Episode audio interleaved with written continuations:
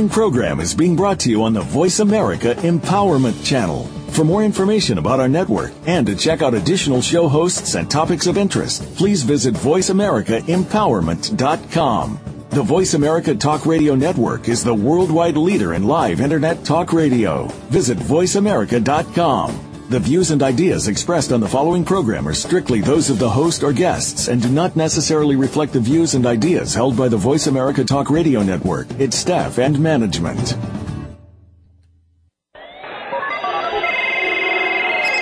Our world is always so rush. We can never get any personal time to ourselves, let alone those that we love. Welcome to Might Radio with host Gabriella Von Ray. Our mission, to reintroduce kindness and compassion to our busy lives. Remember when life was so much simpler?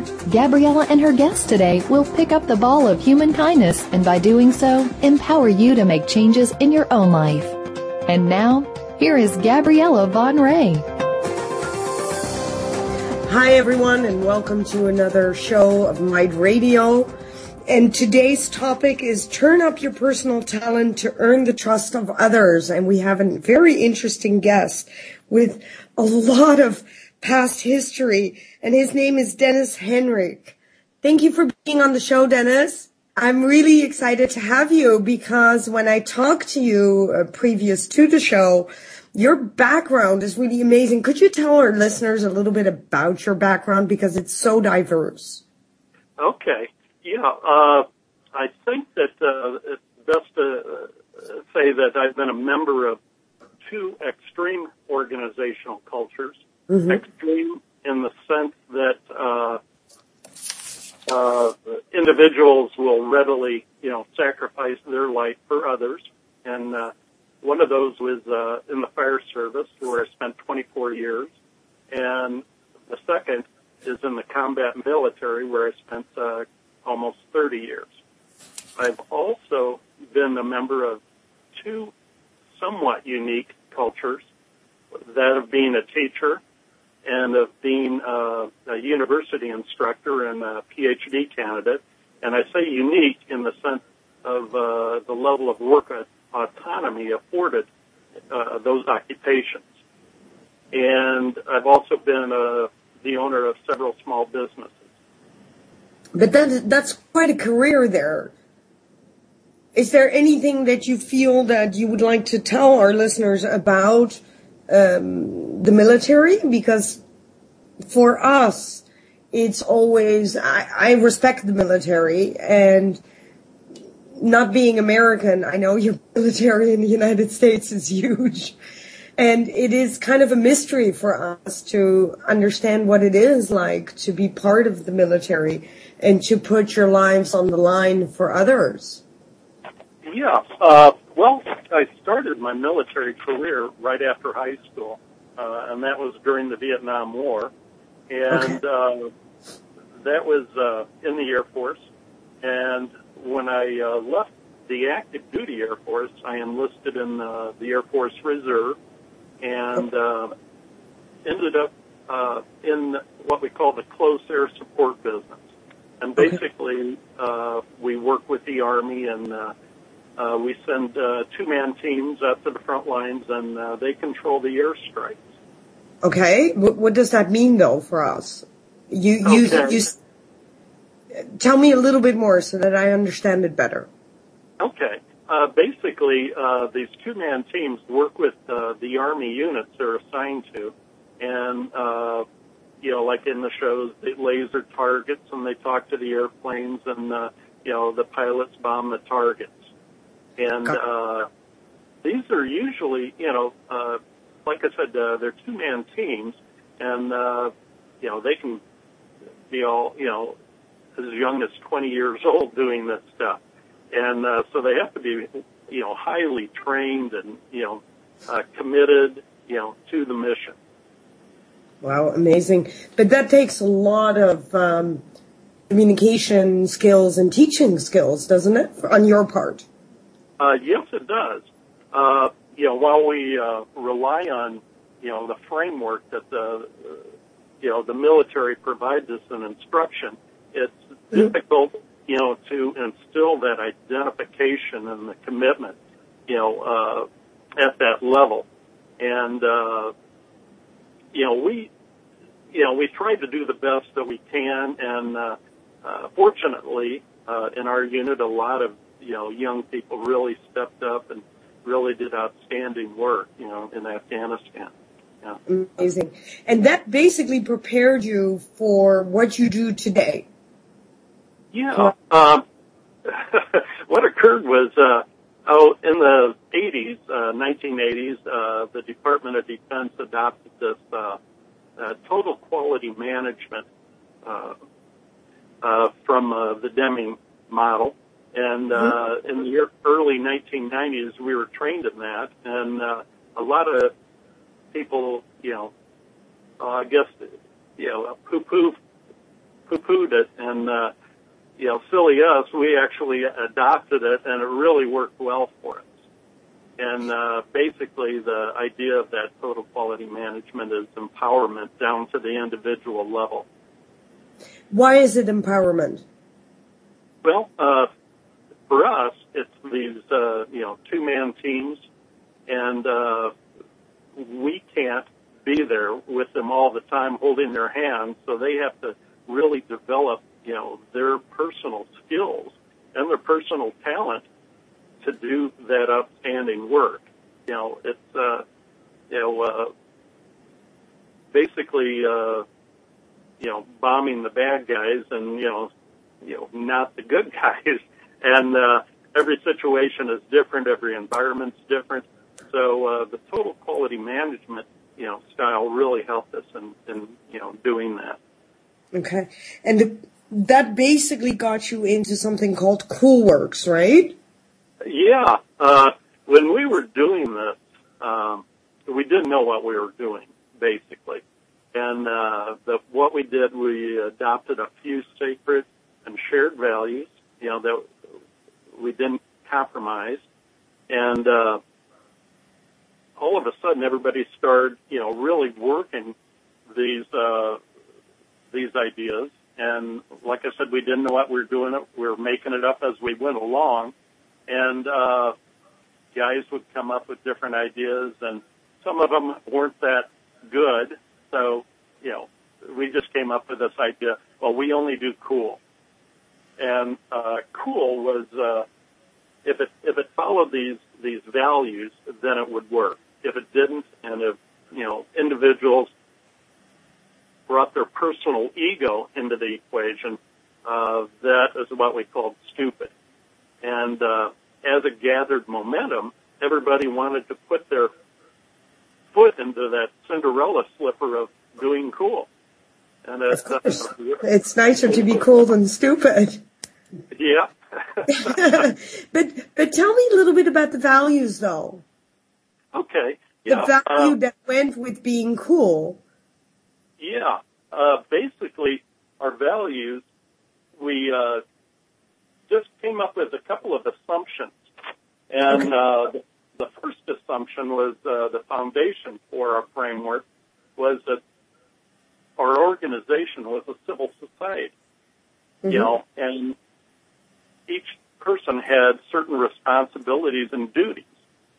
But then we also had to let them be themselves. And as a goal for the framework, members, had to share a strong obligation and responsibility for the common good. Yeah. And by that is, since we were Air Force, we were always working with the Army. So we pretty much had to adopt the Army mindset of how they did business. And support for this commitment to our goal and the common good would, rest on professional conduct and leadership at all levels. And the military is noted for rank and position and stuff like that. So everybody had to be a leader. And, this is what I called self-leadership, this commitment. And the third assumption was support for the commitment would rest on military bearing and professional conduct. And okay. This professional conduct and military bearing, it was kind of fuzzy for us. And the last assumption was that, organizational members, desired good job. They want to do good work, and this was basically possess the right commitment, the right knowledge, skills, and ability, and act rightfully. And the support areas is what my book, Professionalism 101, is about. It's trying to clear up this fuzziness, this abstract concept of professionalism, professional conduct, that type of thing. But it seems amazing to give someone a framework that they can feel part of an organization and to feel the commitment. And I think most people have a hard time excelling, and that comes basically to the title of this show, where you say that we can turn up our personal talents. And your framework, if I understand it correctly, of being cool is to excel, to know that we all have an inherent something inside of us that can make us excel, right? That's correct. Basically... and not be robots. Basically, what I am advocating is a new type of work model, which I call the talent equation. Yes, tell us about that. Okay. Basically, it's made up of task work, and I'll explain each of these as we go along, plus whole person work, plus professional work, which is what I add to the piece, and that equals talent work. And task work is, I guess the best example would be that when we join an organization, we often go in there and say, well, what do you want me to do, and how do you want me to do it? Mm-hmm. And we end up getting, stuck in this, doing tasks, this idea of just doing tasks. And we're evaluated on how we do those tasks. And there's a couple of different types of tasks in my book. Okay. I have what I would refer to as pivotal and necessary tasks. These are, absolutely necessary to do.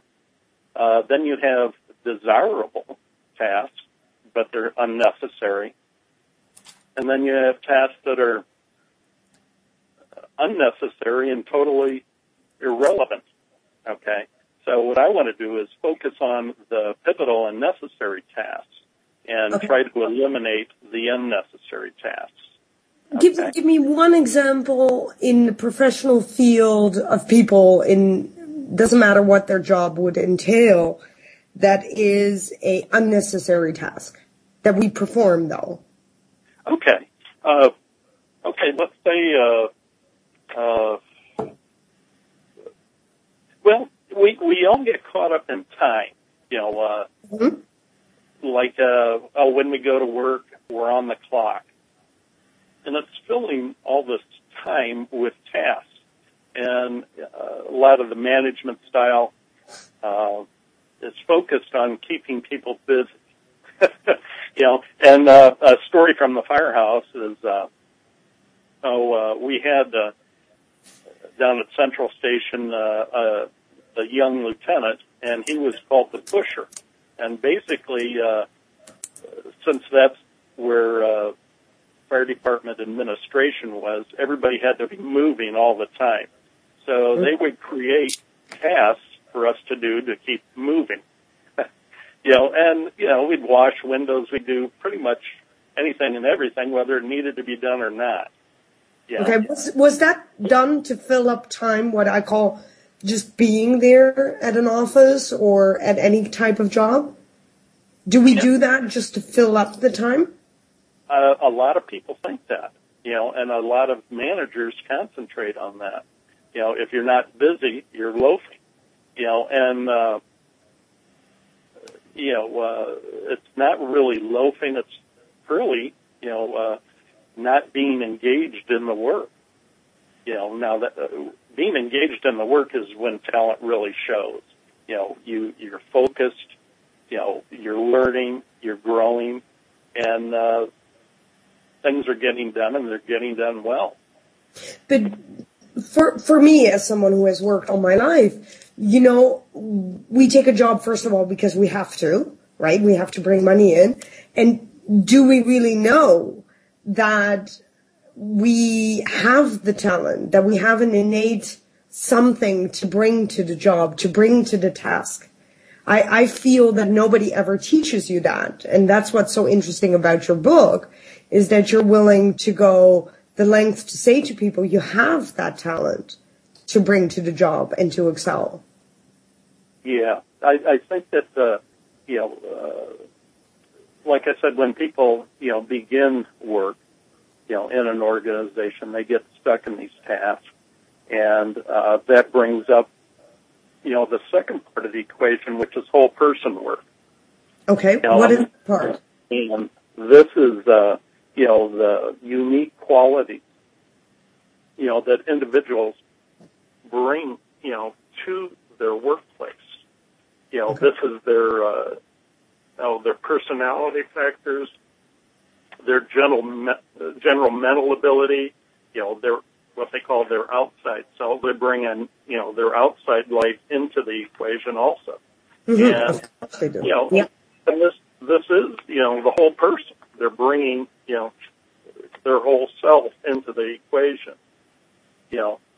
And we can think of it as just being, you know, okay, who are they? Sorry, I didn't hear you. We can what? Pardon me? Could you repeat just that last sentence, because I didn't hear that correctly? Okay. Yeah. This whole person work is, you know, this is the part that makes us unique and diverse. You know, and everyone is influenced by different people in our lives, different ideas that we've been exposed to. Mm-hmm. And, pretty much, you know, all our experiences. And this is what makes us unique and diverse. And this is, you know, what organizations need, you know, to innovate, to grow, to create. But what if you don't get a chance? What if you have a job that where you bring the desire to actually bring some innovation to the job, and you're stifled because they just want you to perform the task at hand and not be creative? What do you do then in the job? You tried several times, I know, because I'm speaking of experience here, and then you're totally stifled because they won't let you do it. How do you deal with that when a manager doesn't want to do that? Okay, that is. You know, like you said, you know, those are, you know, stifling situations, and, you know, that is a management problem. What an individual can do is to, you know, pick up this professional work piece, which I describe in the book, you know, and it's basically 7 dimensions, and practice those really well. And if they practice them really well, everyone will start to trust them more. And if you're trusted, you're allowed to do other things. You know, it's like you're counted on, you know. So are you teaching in the book that if you stick to the 7 dimensions, which I want to hear about after the commercial break, but if you stick to it, no matter how stifling the management is, you can get through? Pretty much, you know, you can satisfy yourself, you know, knowing that you are doing professional work.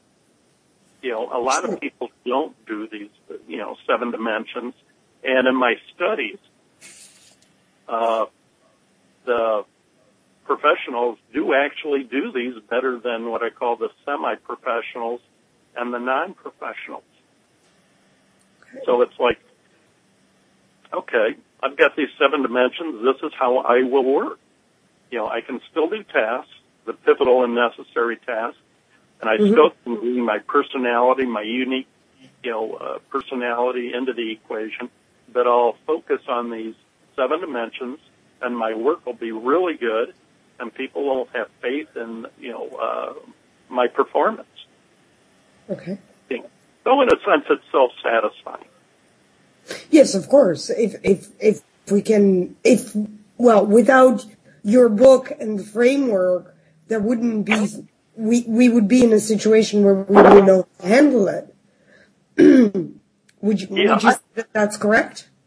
I think that, along those same lines, I think that we're pretty much making it up as we go along. We don't know how to do really good work, what I call exceptional work.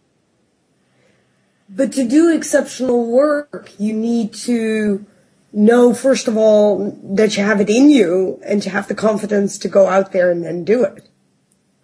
Yeah, and that's sorely lacking in many people, including myself, to say you have the confidence, you can do it, just keep going.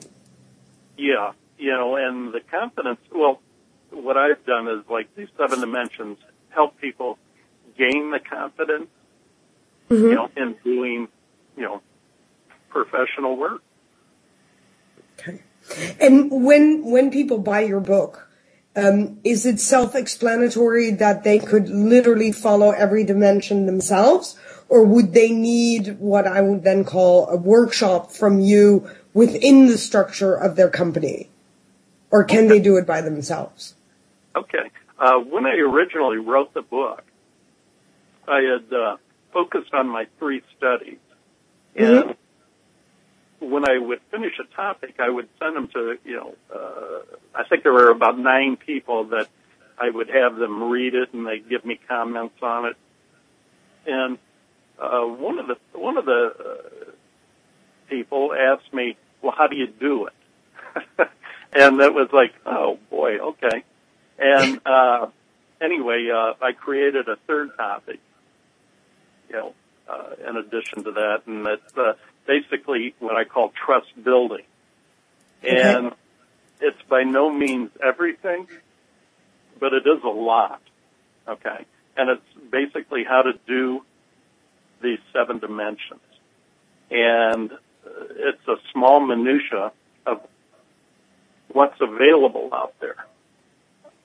Okay. They can, I've tried to, eliminate a lot of the tedious prose, and the book is more graphic than it is prose, so that there are, I guess it's more easily followed than just reading text. Okay. Yeah, I've seen your book. I agree. It's very explanatory. But I can imagine that a lot of people would read it and would want your explanation, not only because you're the author, but because you have conceptualized the framework. So they would want the addition of you showing examples within the workforce that they could use to implement. I tried to provide some, personal examples, plus examples by academics. The book is mainly academic, work of academics, but it's presented in a style where everyone can read it and follow through it. When did you finish writing the book? When did you finish writing it, and how long did it take you? I'm just curious. Well, I started studying it back in the 90s when we were constructing this We Only Do Cool culture, and I started to take MBA classes at the University of Iowa, and they weren't answering what I was looking for. And one of the professors told me that they study organizations and occupations and work over in the sociology department. So I went over there to pick their brain, and next thing I know, I'm in a PhD program.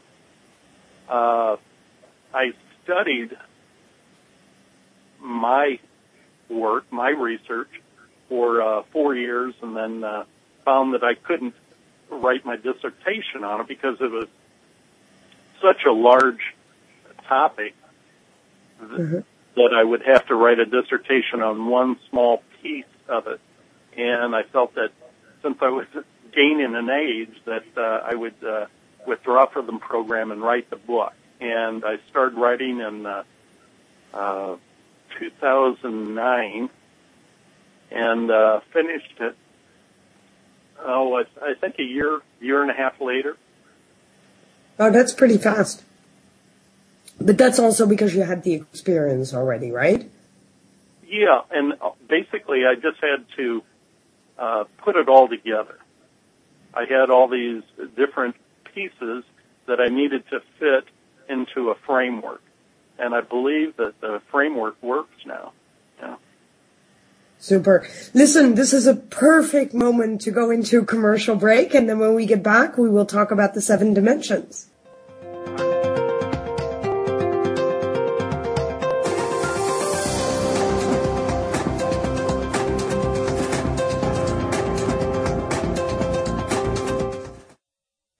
Find out what makes the most successful people tick.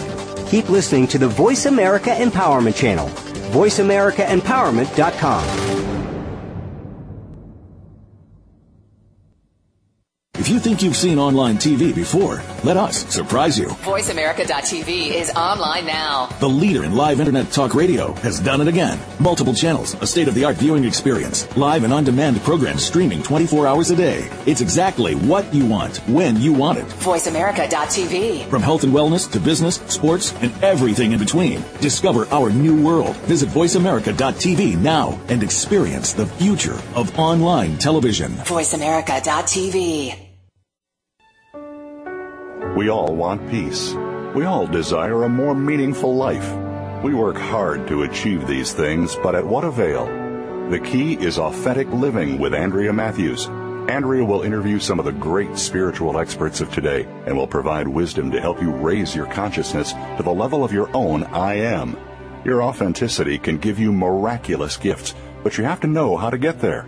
Listen for Authentic Living with Andrea Matthews. Heard live every Wednesday afternoon at 4 p.m. Eastern Time, 1 p.m. Pacific Time on the Seventh Wave Network.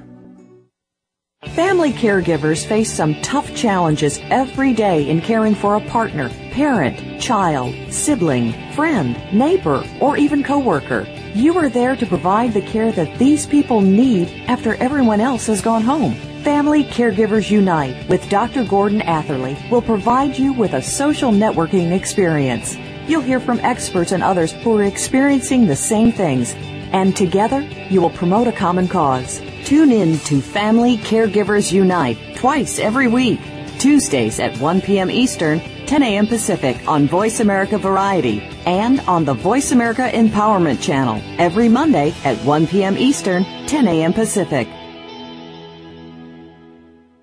Follow us on Twitter for more great ideas at Voice America Empowerment.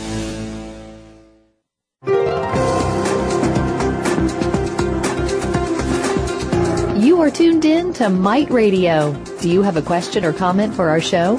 Perhaps you wish to share your own stories of human kindness. Please send an email to Gabriella Von Ray at gmail.com. That's GABRIELLAVANRIJ@gmail.com. Now, back to Might Radio with Gabriella Von Ray. Hi, everyone, and if you're just tuning into this show, the show is about turn up your personal talent to earn the trust of others. Very interesting title. And we have Dennis Heinrich with us as a guest. Dennis, welcome back after the commercial break. And you were talking about your book, and you were talking about the 7 dimensions. I think it's really interesting to take us through the 7 dimensions so that we will learn what we can do to empower ourselves and be more confident in the workplace. Okay, that sounds great. The title of my book is Professionalism 101. And in the book, I redefine professionalism as espoused values and practice based on a person's commitment, their knowledge, skills, and ability, and their action. And I titled it 101 because it is, at its very basic, therefore the 101. It's what everyone should know and do, basically. Okay. It's based on trust and this concept of professionalism is very appealing and compelling. When we hear somebody say, I am a professional, it infers that we should trust that individual and that we should also strive to be trusted. Now, the seven dimensions are basically what I came up with through my studies. And I did three studies. And it's, I guess I should say that, you know, this Professional 101 is the first qualified and quantified study based on seven dimensions of professionalism across all occupations. And the first study was what they call a content analysis. I know it sounds kind of funny, but basically you read all the books you can on it and identify themes, recurring themes. And I identified seven dimensions. And those dimensions are identification and commitment, acquire information, use information, involvement, decision-making, communication, and cooperation. Okay. And these are based on citizen skills. And in the book, I describe how I came about these citizen skills and what separates the professional from all other occupations, and it's education, and the purpose of education is to create a learned citizenry, to lead and to be led. And the second study is what they call an ethnography. And that's wow, I've never heard that word. Can you repeat it? Yeah, it's called an ethnography. And that's where I went to the University of Iowa Medical School and observed and interviewed medical students as they went through yes. went through the four-year process of becoming a doctor.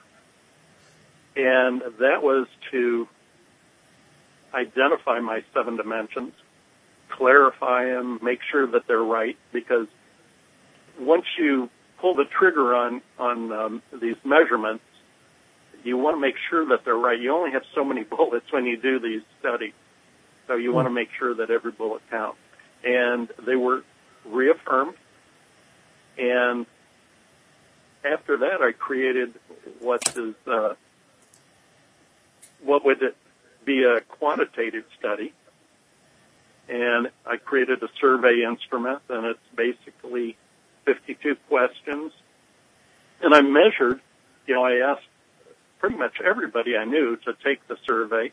And I had a difficult time garnering the support of medical doctors and lawyers. The PhDs were easy because they were at school and they're always willing to help, you know, another PhD candidate. There's a group called the semi-professionals in the academic literature, which are teachers, nurses, and social workers, and that group was easily captured, and then everyone else I put in a third group, and not to be derogatory in any way, I just simply named non-professionals. And I've got lawyers, or not lawyers, but architects, engineers, corporate business executives, factory workers, firemen, of course, distribution workers, clerks, pretty much everybody else. Mm-hmm. And when I was doing the survey, I got the response from the doctor's offices that doctors don't do surveys. So I had a couple of medical doctors in my family, and I created a web-based survey and asked them to send it to their friends. And it eventually snowballed, and I started getting respondents from all over the place. And before I knew it, I had a total number of respondents of 468. And that's good because amazing. You can do a statistical analysis on 120 respondents. That's kind of like the base that you want to work from. So I had a really good group to go from here. And I did an analysis of my measures, and it turned out that professionals do work better than semi-professionals, and semi-professionals do work better than non-professionals in these seven dimensions. So it reaffirmed my measures and my framework, and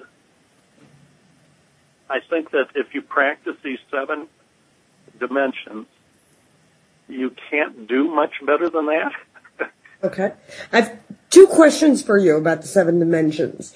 The first question would be, are these steps as useful in your personal life as your professional life?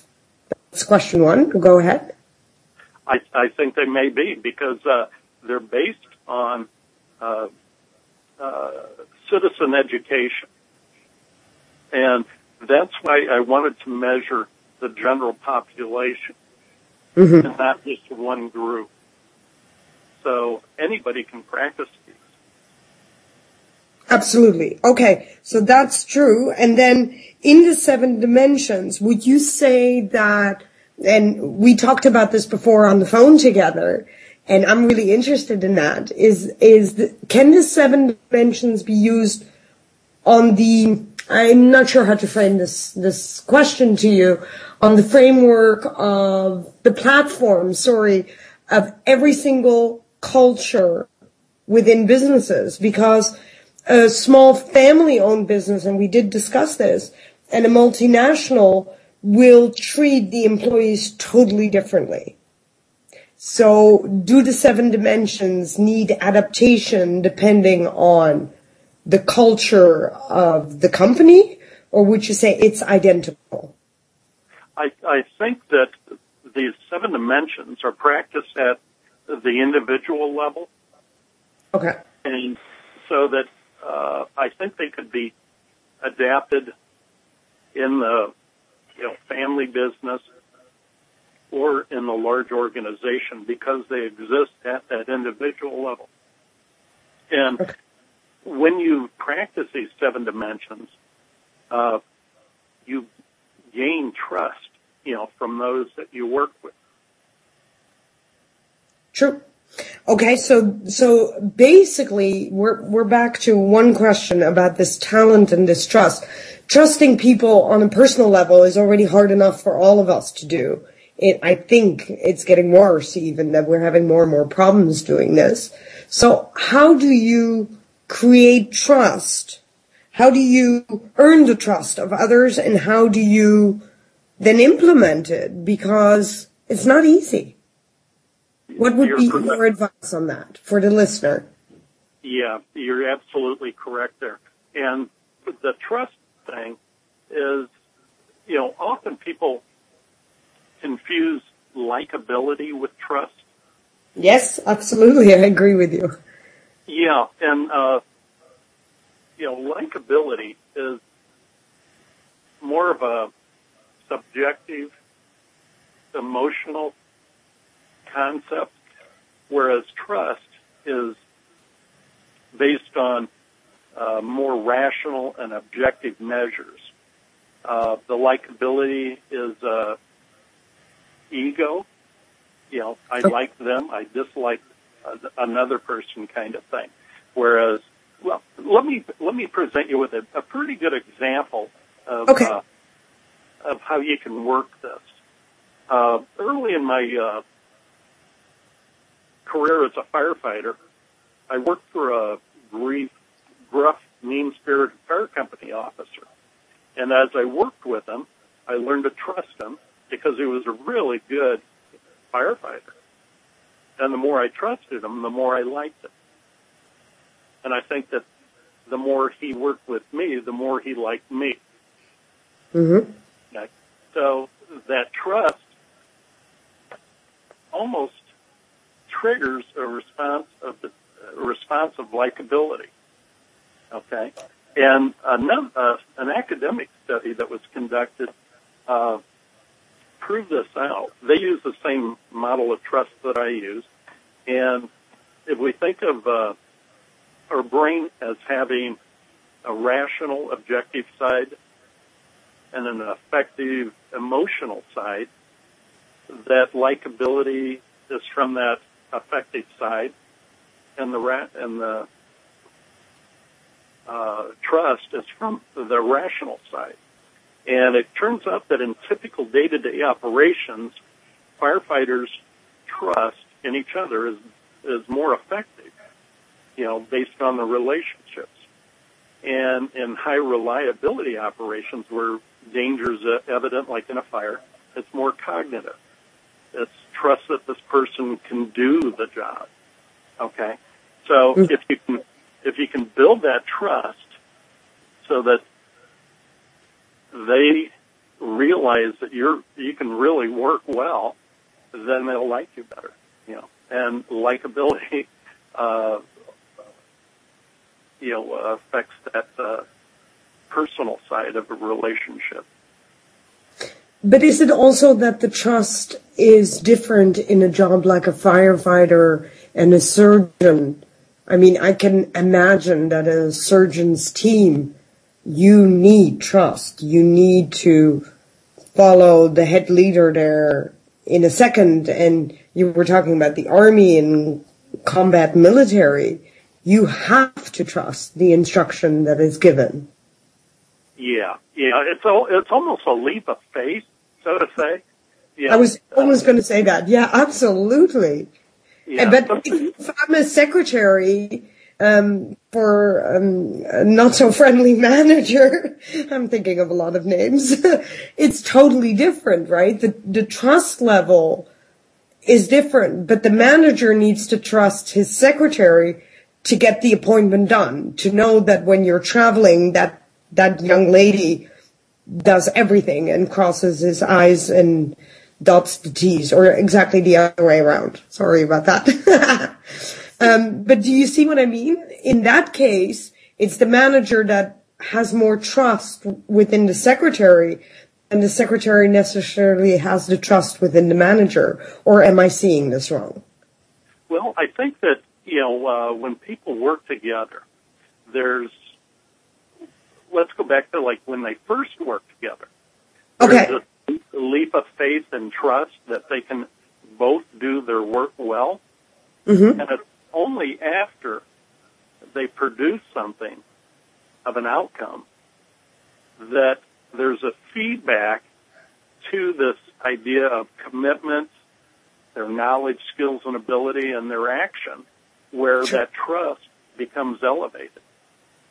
If the outcome is a low outcome, then that commitment is low, the knowledge, the skills and ability, and the action that this person can do the job diminishes. So it's an ongoing feedback loop as people work together. The more they work together, and with greater positive outcomes in their work, the more trust, will be elevated. Okay, we're going to go into a commercial break, and when we get back, let's talk a little bit about the communication in the professional workforce, okay? Okay. Stay tuned, everyone. We'll be right back after the commercial break.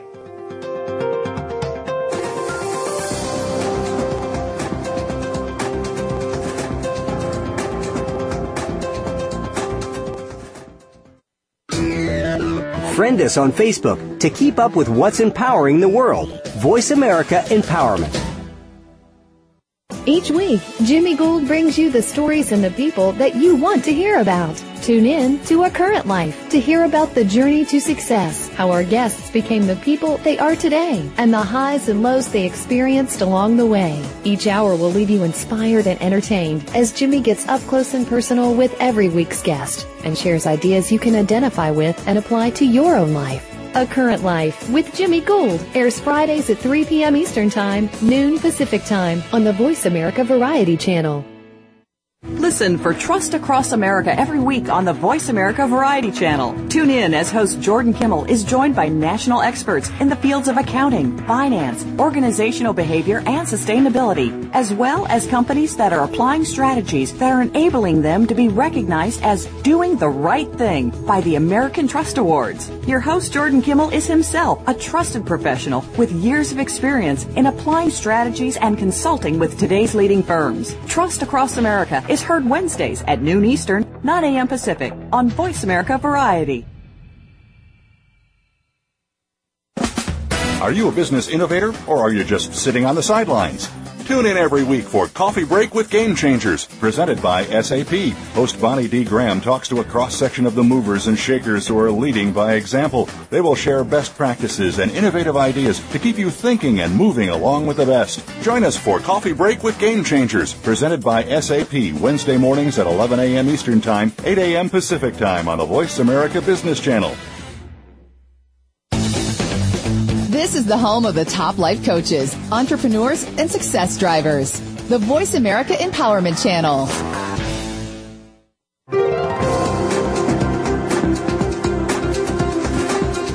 You are tuned in to Might Radio. Do you have a question or comment for our show?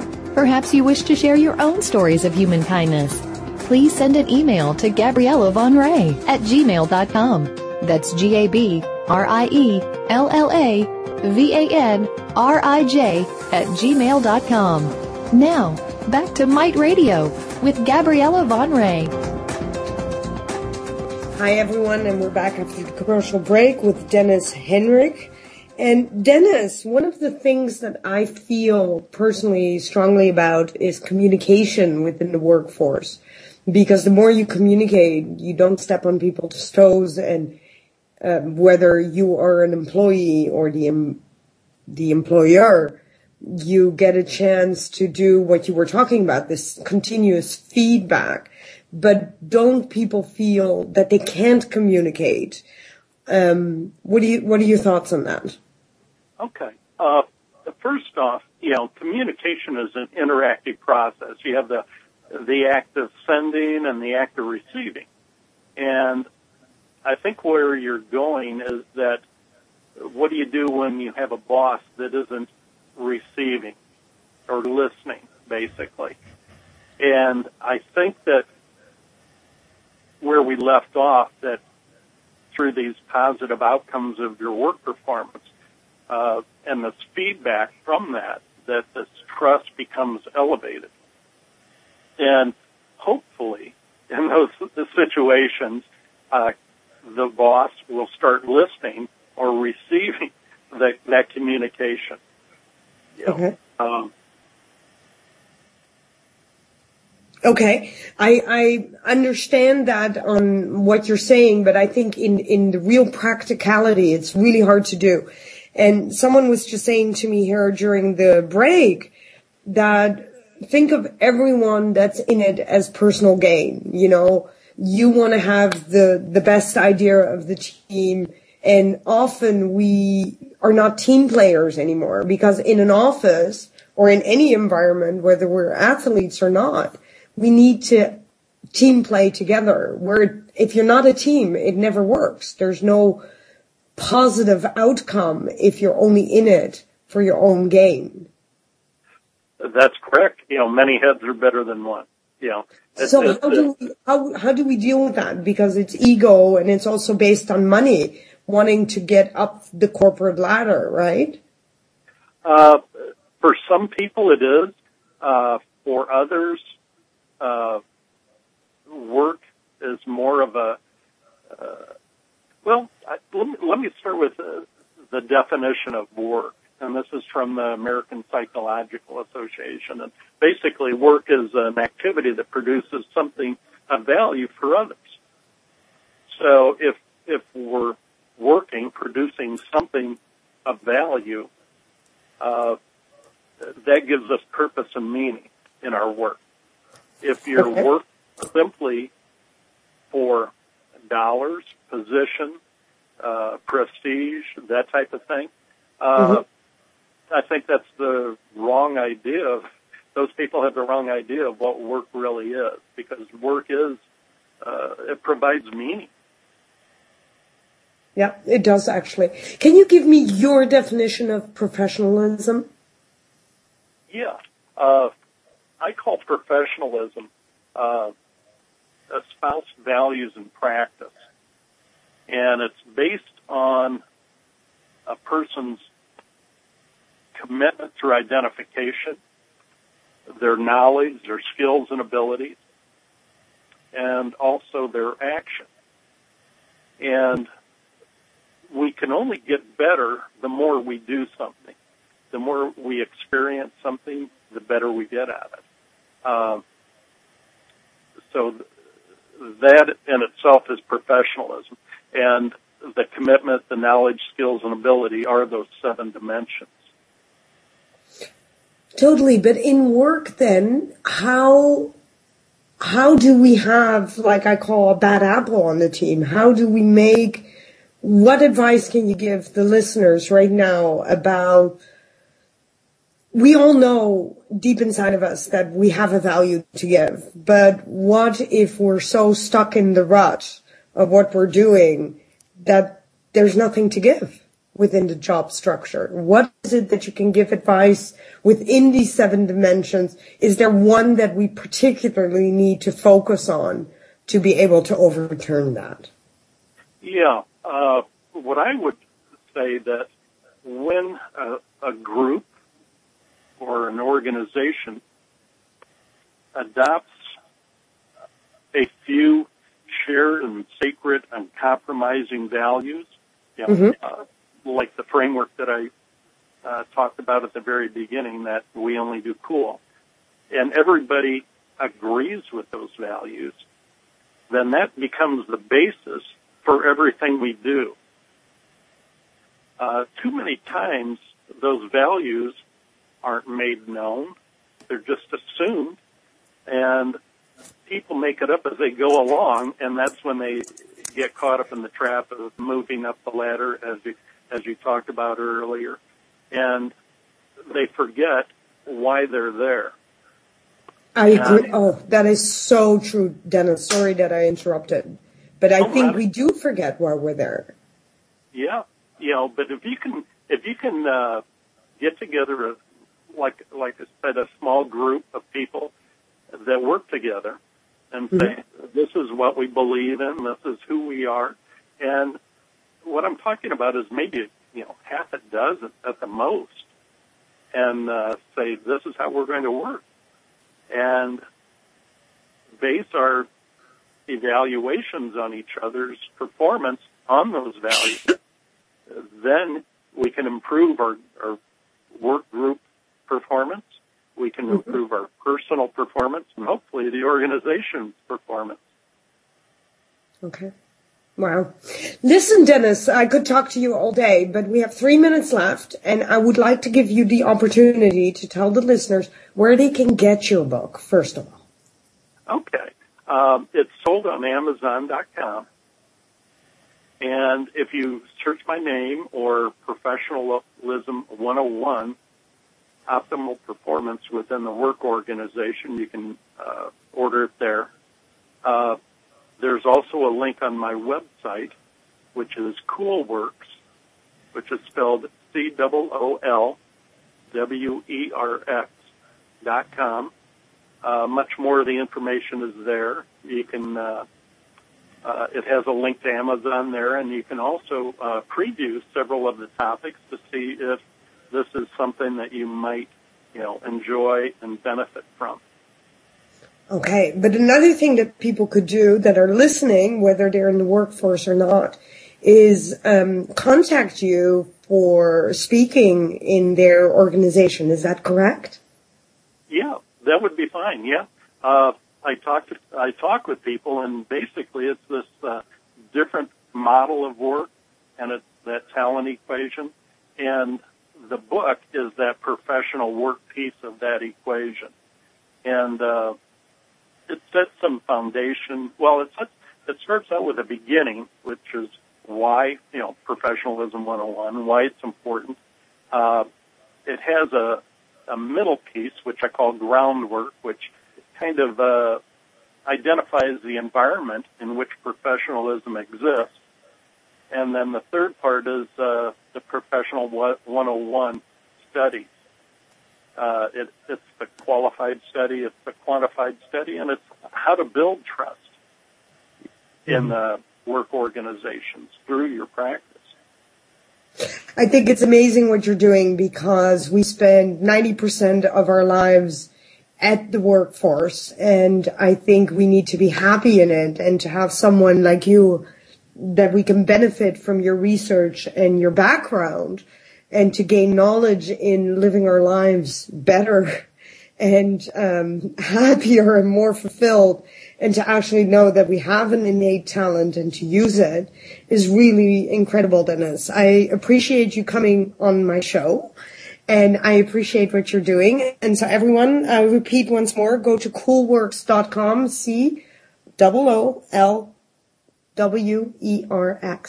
CoolWerx.com. Dennis, thank you for being on my show. Well, it's been my pleasure, Gabrielle. Thank you. Thank you. Everyone, Mind Radio will be back next week. Tune in then.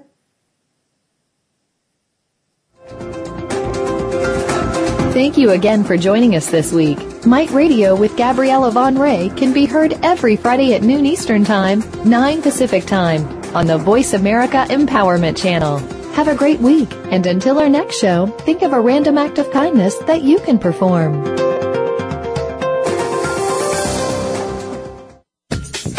Thanks again for listening to the preceding program, brought to you on the Voice America Empowerment Channel. For more information about our network and to check out additional show hosts and topics of interest, please visit VoiceAmericaEmpowerment.com. The Voice America Talk Radio Network is the worldwide leader in live Internet talk radio. Visit VoiceAmerica.com. The views and ideas expressed on the preceding program are strictly those of the host or guests and do not necessarily reflect the views and ideas held by the Voice America Talk Radio Network, its staff, and management.